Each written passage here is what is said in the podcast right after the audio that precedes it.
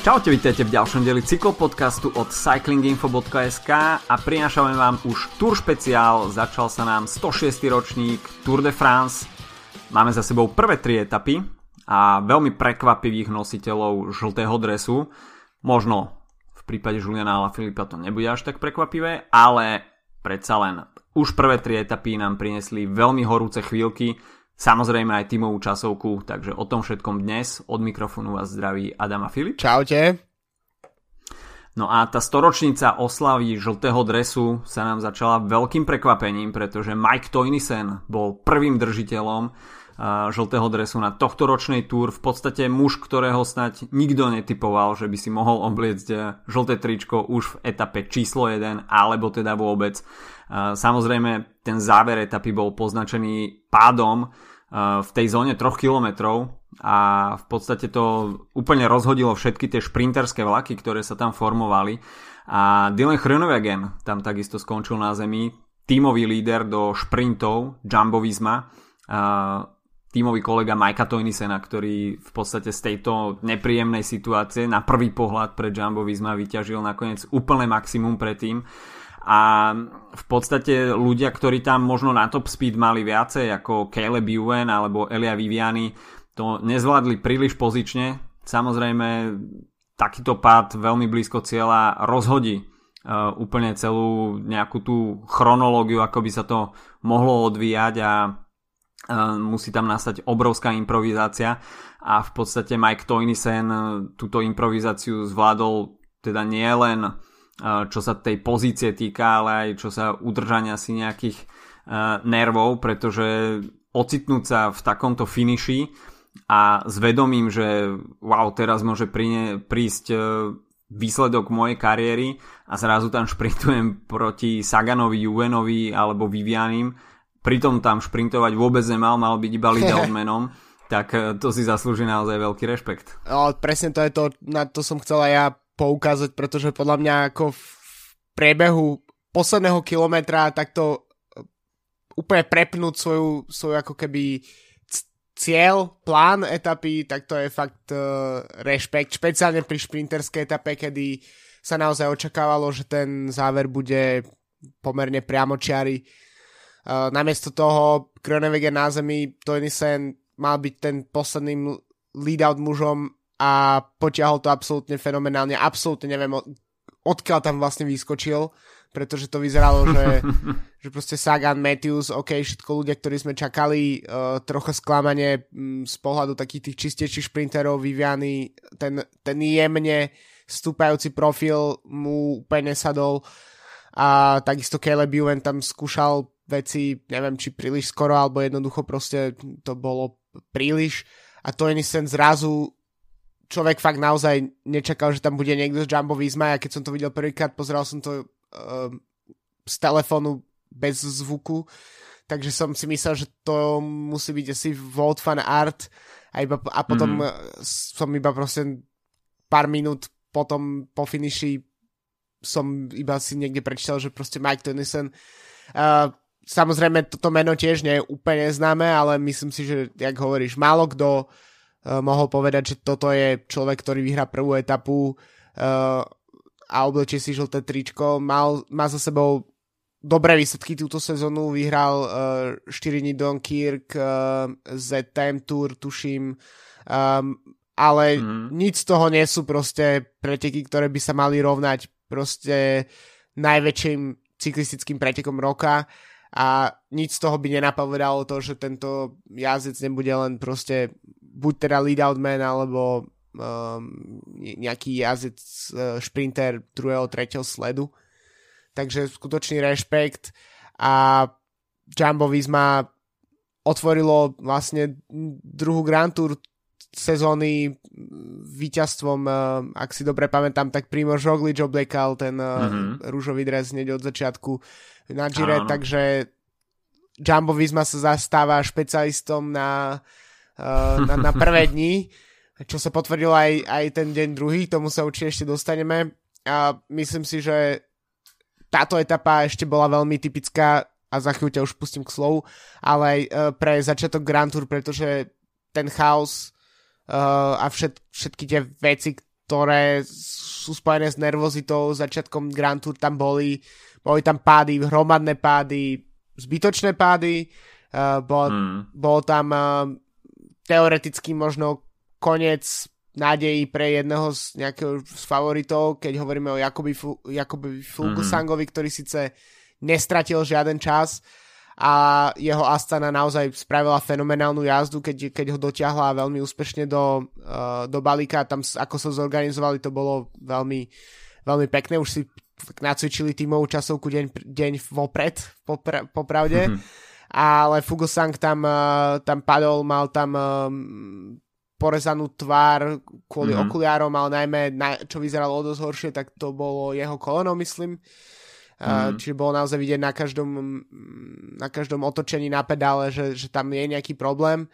No a toto je typické proste pre, pre etapy, ktoré by mali prebiehať na Grand Tour priamo čiaro, tak, tak vždy sa stane niečo také, kde pád a podobne, do ktorého sa zamotajú ľudia, ktorí by tam nemali byť a zatiaľ to teda Fugosang vyzerá, že, že je ešte v pohode, ale myslím si, že to sa môže prejaviť v najbližších dňoch uh, nejaké zdravotné problémy a podobne. Takže preto to bolo, táto prvá etapa bola pre mňa veľmi typická v tomto prípade.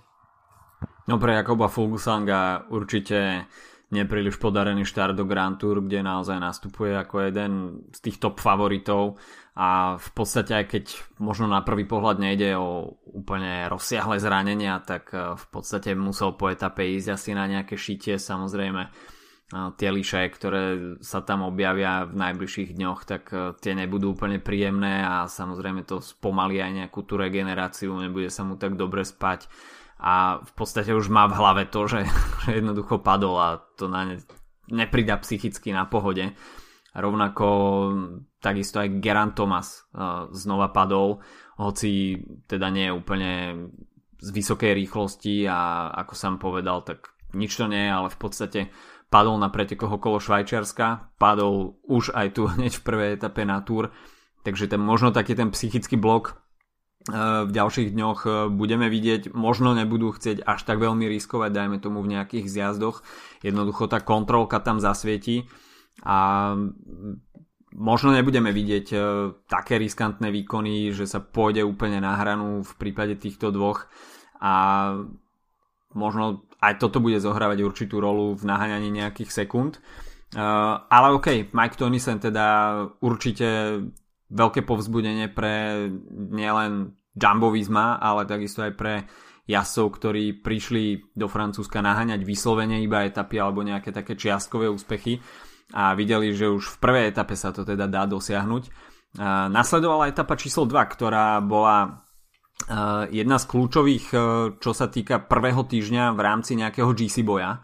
A už tu sme mali možnosť vidieť eh, také menšie oddelenie zrno od pliev. Hm. A to, čo sme predikovali, že francúzske týmy nebudú úplne konkurencieschopné, tak sa naplnilo, dajme tomu iba v polovičnej verzii, pretože tým FDŽ podal podľa mňa celkom sympatický výkon.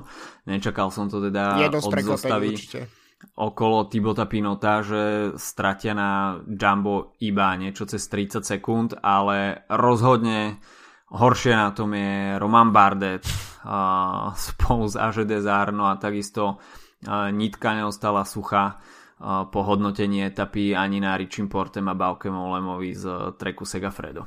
No a netreba zabúdať na Movistar, ktorý nezazde tiež uh, uh, nič moc teda.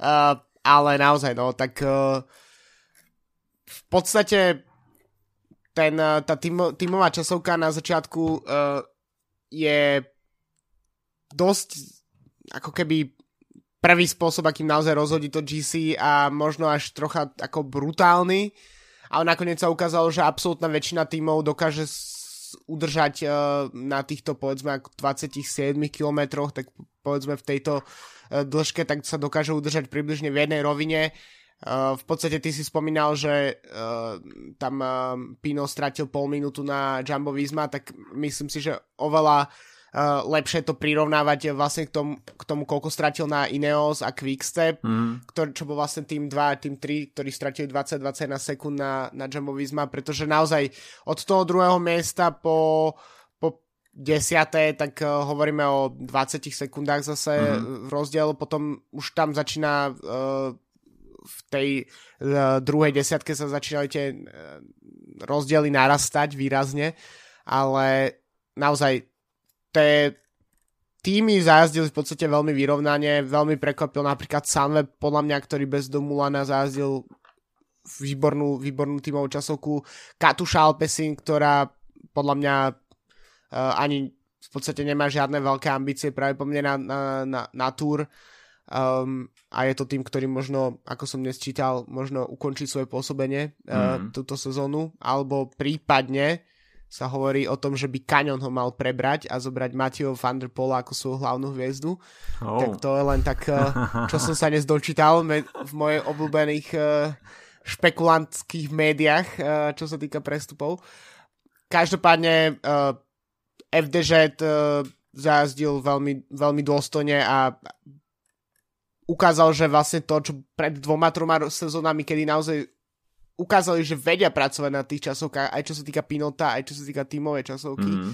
tak uh, niečo z toho zostalo aj po tej sezóne napríklad minulej, ktorá bola o dosť, o dosť nevýraznejšia, no ale uh, nechápem, ako môžu týmy, ktoré majú ambíciu priniesť do Paríža proste človeka v žltom, uh, hlavne francúzsky tým, ako si môžu povedať, že je OK stratiť, neviem, proste minútu 20 na Jumbo Visma alebo minútu na Ineos a, a dúfať, že v kopcovitých etapách tieto straty dobehneme, pretože aj posledné sezóny Tour de France v ktorých, ktorých etapách horských vznikli minutové rozdiely medzi GC favoritmi. Skoro žiadnych. To teraz už v podstate naozaj uh, tie etapy boli dosť často výrazne neutralizované, favoriti prichádzali spolu do cieľa a ja si myslím, že to môžeme teoreticky očakávať aj tento rok a preto uh, stratiť v druhej etape minútu a tváriť sa, že všetko je OK, lebo však to je len tímová časovka a v kopcoch to všetko dobehneme, tak je najnaivnejšia predstava a je to možno jeden z dôvodov, prečo, prečo Barden Tour nie, že nevyhrá tento rok, ale možno nikdy, pretože uh, to, ako sa napríklad v médiách prezentujú francúzske týmy, že sú ako hodne oldschoolové, ale že nejakým spôsobom na sebe pracujú, tak, uh, tak sa ukazuje, že to tak asi úplne nie je. A uh, FDŽ, ktorý je vlastne o teda tradicionálnejší tým s Markom Madiotom, proste uh, človekom, ktorý Eh, pár rokov dozadu ešte povedal o ženských cyklistkách, že ich miesto je za šporákom a, a podobne, tak, eh, tak asi teda sú ochotnejší robiť možno ešte nejaké zmeny a pristúpať nejaké ako progresívnejšie k veciam a, ako AG Desert. Uh, takže pre mňa teda uh, obrovské sklamanie AG Desert a čo sa týka tracku, no tak to je tiež ako dosť zlyhanie. Na druhej strane, už som ti písal uh, včera, že uh, aspoň Richie Port sa vyšakoval z GC nie v 9. etape ako v minulých rokoch, ale už v druhej. Nebude musieť padnúť. Takže presne môže, môže jeho zdravie sa poďakuje, keď si môže pohode dojazdiť uh, 21 etapa a uh, bude rozmýšľať na tom, že kde tie straty nabehli. No ale takisto vlastne to, čo som hovoril ešte o francúzských tímoch, tak platí vlastne aj pre Movistar, pretože uh, je jasné, že OK, máš uh, Quintanu, Landu, Valverdeho v, v zostave, žiaden z nich nie je naozaj silný časovkár, ale stratiť minútu na Jumbo Visma je veľa. Proste to také, také straty sa naozaj nebudú dobiehať ľahko.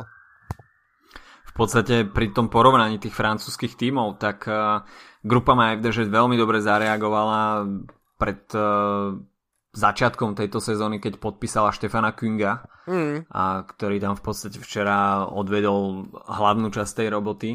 A na druhej strane Aže Desar nezaznamenalo absolútne žiaden posun v tej tímovej časovke a ja neviem, dokedy Aže Desar budú schopní takto fungovať a myslieť si, že naozaj tie časovkárske kilometre nerozhodujú Grand Tour. V podstate opak je pravdou a tie moderné Grand Tour sú z veľkej časti založené na tom výkone či už tímovej časovky alebo individuálnej časovky, hoci tohto ročná túr neponúka nejaké kvantum tých časovkárskych kilometrov a, a Christian Prudom to zredukoval, dá sa povedať, na úplné minimum. A v podstate vidíme iba dve časovky, z toho jedna tímová ale ja si myslím, že Roman Bardet sa vytrápi aj v tej pirenejskej individuálnej časovke. No, to je, to je jasné. tam bude, tam bude naberať straty a ako si už spomenul, tá naivná predstava, že OK, na tých eh, pár horských dojazdoch, ktoré uvidíme tento rok, eh, bude naháňať desiatky sekúnd na hlavných favoritov, tak to si myslím, že absolútne týmto smerom nepôjde a pri tej vyrovnanosti štartového pola tam ťažko budeme môcť očakávať, že jednoducho jazdci budú púšťať eh, jeden druhého na špacír a nebudú kontrolovať jeden druhého, takže toto bol taký veľmi dobrý odrazový mostík pre vytvorenie si nejakej predstavy, koho by sme mohli uh, pomaličky škrtnúť z okruhu hlavných favoritov. Uh, jednoznačne však uh, treba pochváliť tým Jumbo Visma, ktorý štartoval mm. ako posledný so žltým Mikeom Toynisenom a v podstate vygumovali úplne všetky týmy z, z nároku na pomyšľanie na etapové víťazstvo, pretože uh, tým Ineos, ktorý bol podľa mňa jeden z najväčších favoritov, dali dole o 20 sekúnd, uh, za nimi o sekundu potom Quickstep a Sunweb stratil 6 sekúnd na Ineos, ktorí uh, predtým boli teda na treťom mieste, ale Jumbo Visma ich odsunuli na štvorku a v podstate ďalej sme už nevideli nejaké úplne priepasné časové rozdiely, ale ako si už spomenul, tak aj Movistar nepríliš dobrá vizitka a v podstate taký dream team do kopcov, ale jednoducho na tú tímovú časovku OK, je tam uh, mm, no v podstate tam nie je úplne ani z čoho vyberať a je to taká znúdzecnosť, ale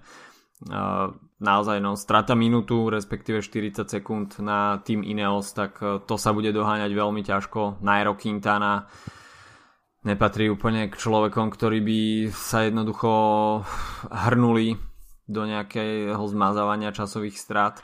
A, takže karty sú rozdané a uvidíme. Už etapa číslo 6, ktorej preview, ktorej preview sa dostaneme o chvíľku, a, môže všetko vyvrátiť, ale aj potvrdiť. Držiteľ žltého dresu sa teda nemenil a do dňa číslo 3 si teda Mike Tonisen obliekol žltý dres aj po druhý krát, ale tam jeho cesta v žltom skončila, pretože Julian Alaphilippe vytral všetkým kocúra hm. a v podstate na tom klasikárskom profile, ktorý bol e, veľmi dlho očakávaný a v podstate skloňovali sa mená ako Peter Sagan, dajme tomu Michael Matthews, Greg Van Avermaet, ale takisto aj Julian Alaphilippe, tak uh, veľmi dobré, veľmi perfektná reakcia uh, od Juliana Alaphilippa, ktorý nastúpil na tom poslednom kategorizovanom stúpaní, uh, ktoré, ktoré ešte síce vyhral Tim Valens, takisto veľká pochvala za sympatický výkon. A Tim Valens vyťažil z tejto etapy v podstate maximum, keď sa dostal do úniku a pozbieral veľmi dôležité body do vrchárskej súťaže, takže uh, Team Valens novým mužom v bodkovanom drese a v podstate na vrchole toho posledného kategorizovaného stúpania sa spolu stretli uh, Julian Alaphilippe a Team Valens. Team Valens tam odstavil bicykel, neviem či tam mal nejaký mechanický problém alebo si jednoducho iba odskočil na šampanské, pretože sme sa nachádzali v regióne, kde sa vyrába práve šampáň, ale Julian Alaphilippe mal teda s touto etapou úplne iné plány a ten jeho solo únik, e, ktorý sa možno zo začiatku javil tak, že OK, možno to vyjde, možno to nevyjde, tak e, e, v tých zjazdových pasážach si tam Julian Alaphilippe zalahol na rám a jednoducho išiel dole strm hlavo a v podstate tam rezal zákruty aj na rámovej trúbke. Takže bol to presne ten Julian Alaphilippe, ktorého poznáme, jednoducho riziko na maximum a vyšlo to. A nebolo to jednoducho nič také, že OK, nejaký dramatický finish, ale pelotonu tam nadelil 26 sekúnd, takže bolo to v suchom triku a v podstate i hneď sa mohol obliecť aj do žltého dresu. Vod si tam robil veľký zálusk na žltý dres, pretože v prípade, že by on vyhral etapu, tak Mike Tonisen bol medzičasom dropnutý, takže Fanart by bol ďalší v poradí, ale k tomu to neprišlo a teda belgický majster v časovke momentálne v GC na druhom mieste a Julian Alaphilippe naozaj klobúk dole. Tak bol to naozaj taký Alaphilippovský moment, nástup, ktorý absolútne nikto nezachytil. S absolútne ľahkými nohami tam vystúpal mm. do tých stúpaní. Vlastne ten záver tej etapy bol taký trocha jak profilom trocha ako Amstel treba, že proste mm-hmm. je tam séria veľmi krátkých, ale prudkých uh, stúpaní, takže to je profil, ktorý, ktorý sedí ľuďom ako Ala Filip. No a ten moment, kedy tam, uh, kedy tam dostihol Valenca, tak uh, to bolo iba taký ako mikrosekundové obzretie sa, že či Valens ide s ním pracovať, ale myslím, že Valens tam naozaj mal nejaké uh, technické problémy. Uh, komentátori na Eurošporte hovorili, že, že už tam kýval na tímové auto uh, pred začiatkom toho stúpania. Uh, ale ja nakoniec... si stojím stále za tým šampanským. tak ako ja by som radšej išiel po šampanské ako po nahraný bicykel. A, a ale Filip sa len tak ako mikro obzrel, že či Valens teda ide s ním robiť nejakú ako hru, ale Valens bol už úplne odpísaný a potom bolo to presne taká tá kombinácia toho, kedy človek uvažuje, že či toto bolo príliš naivné, alebo to bude fungovať. Najprv som bol presvedčený o tom, že to Ala Filip udrží, potom to začalo mierne klesať a povedal som si, OK, tak uh, asi nie. A potom asi 5 sekúnd na to zrazu Ala Filip presne, ak si hovoril, zalahol na tú trubku a zrazu tie, tie sekundy začali znova narastať a absolútne suverene si prišiel do cieľa a potom víťazstvo a po žltý dres. Uh, čo sa týka tých ľudí za ním, tak uh, to vlastne zodpovedalo tomu, uh, čo sa očakávalo, teda boli tam jazdci ako Matthews, um, Fanavemat, Sagan, Trentin a teda. Ale čo mňa osobne celkom prekvapilo bol, že tam mali tiež jeden nástup uh, v stíhaní uh, Michael Woods s uh, Mikelom Landom a ešte s mm. niekoľkými celkom uh, slušnými uh, vrchármi, myslím, že Lu- Lučenko tam bol s nimi, ak si dobre pamätám. Lučenko tam bol. Uh-huh. Uh, hovorím to, ako keby sa to stalo pred viac ako hodinou, no ale uh, pamäť neslúži už tak, ako kedysi. Uh, ale naozaj, myslím si, že to bol ako veľmi príjemná etapa na úvod, uh, trocha tako, že, máme síce 215 kilákov, čiže trocha ako uh, solidný, so, solidnú kilometráž, na druhej strane sa tam niečo dialo, nebola to iba taká tranzitná etapa a, a myslím si, že presne tá séria tých mikrostup, mikrostúpaní, ak sa to dá tak nazvať, tak uh, uh, robí ten priebeh veľmi zaujímavých a to aj v situácii, keď, kedy máme proste vpredu jedného človeka, takže uh, za mňa zatiaľ asi naj, najlepšie to, čo sme mohli vidieť po tých troňoch na Tour de France, ale rozhodne je to, keď to porovnám s tým, ako sa začínalo Giro, tak, uh, tak je to neviem ako to povedať. Giro je moja obľúbená... O trochu Hej, Giro je moja obľúbená Grand Tour, ale toto ma baví viac. v podstate Juliana Filipa tam eh, mohol asi ohroziť jedine Jakob Fuglsang, kebyže je na mieste Tima Velensa. Ty by sa síce dali do nejakej spolupráce, alebo potom by začali špekulovať. Akurát, že tam bol za nimi máte Van Der Poel, takže... Ten chodí iba v reklamách na Eurošporte a, tak. a, a vždy si poviem, že aká je škoda, že tento jazdec neštartuje. Uvidíme. Možno už budúci rok uvidíme Mateo van der Poel niekde inde. Každopádne, žltý dres teda Julian Alaphilippe a my si správame ešte krátke preview následujúcich troch dní. Zajtra by to už konečne mohlo klapnúť na nejaký organizovaný hromadný šprint, pretože čaká nás 213 km. V závere síce bude prémia 4. kategórie, ale to by asi nemalo úplne ohroziť e, šprinterské vlaky a na záver by sme naozaj mohli vidieť konečne organizovaný hromadný dojazd v Nancy.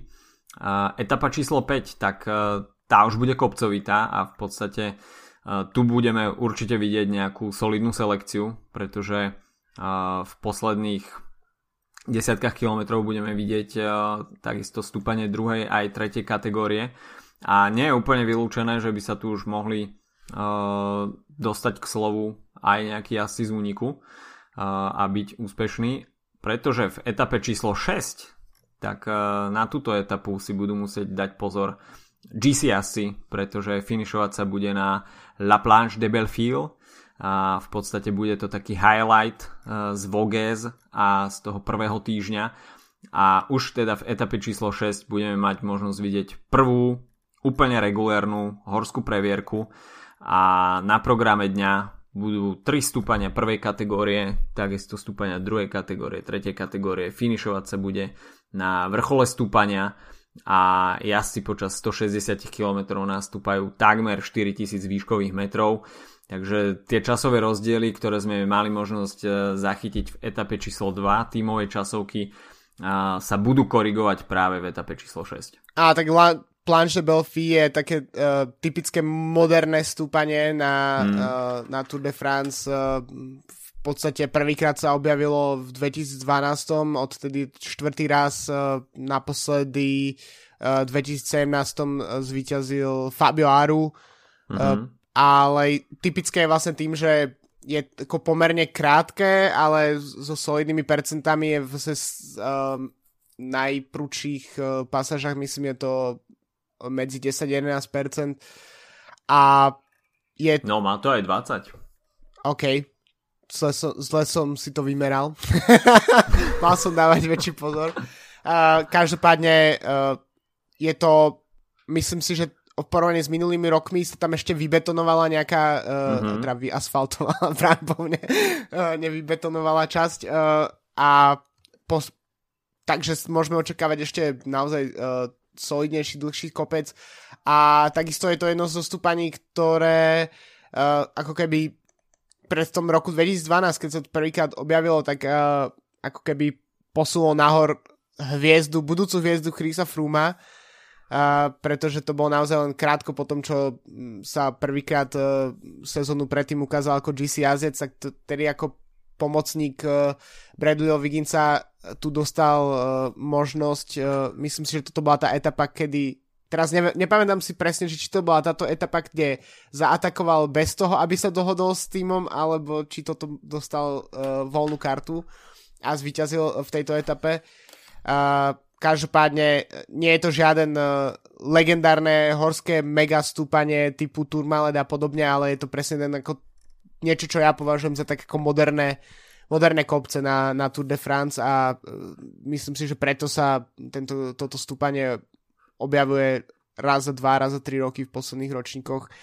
A v podstate vždy na začiatku v prvom týždni, kedy uh, sa tam prvýkrát rozdajú nejaké karty a myslím si, že uh, tak ako si spomínal, tá piata etapa bude uniková, ale myslím si, že teraz už tiež GCA sa už trocha svrbia dlane a mm-hmm. myslím si, že tuto už bude sa naozaj solidne uh, tu sa naozaj môže veľ, veľmi regulérne stratiť ako možnosť uh, na GC, špeciálne ak to, ak to nepotiahnu jazdci, ktorí, o ktorých sme sa bavili, že to nevychytali úplne v tej tímovej časovke.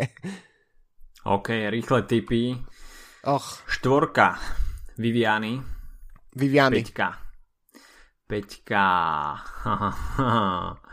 No, v etape číslo 5 Tom Squinch.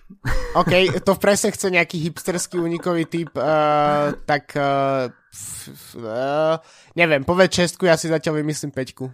OK, a v šestke, v šestke uvidíme, dámy a páni, naháňanie Romana Bardeta. Roman Bardet. OK, uh, ja hovorím, že Bernal. Uh, okay. Ale čo sa týka peťky, tak ešte stále sa snažím si vymyslieť uh, nejaké meno, ale myslím si, že to môžeme nechať aj bez typ, alebo nie, tak mož, možno nejaký uh, Patrick Konrad. OK. Dobre. Uvidíme, či sa tráfi. Myslím si, že nie. A, je vysoká pravdepodobnosť, že nie. OK, tak toľko naše tragické typy na záver. Počujeme sa opäť vo štvrtok, čaká nás uh, zaujímavé trojdne a najmä teda etapa číslo 6, ktorá takisto pridať do tej GC tajničky uh, určité písmenka a počujeme sa teda opäť vo štvrtok. Majte sa zďak pekne. Čau, čau. Čau.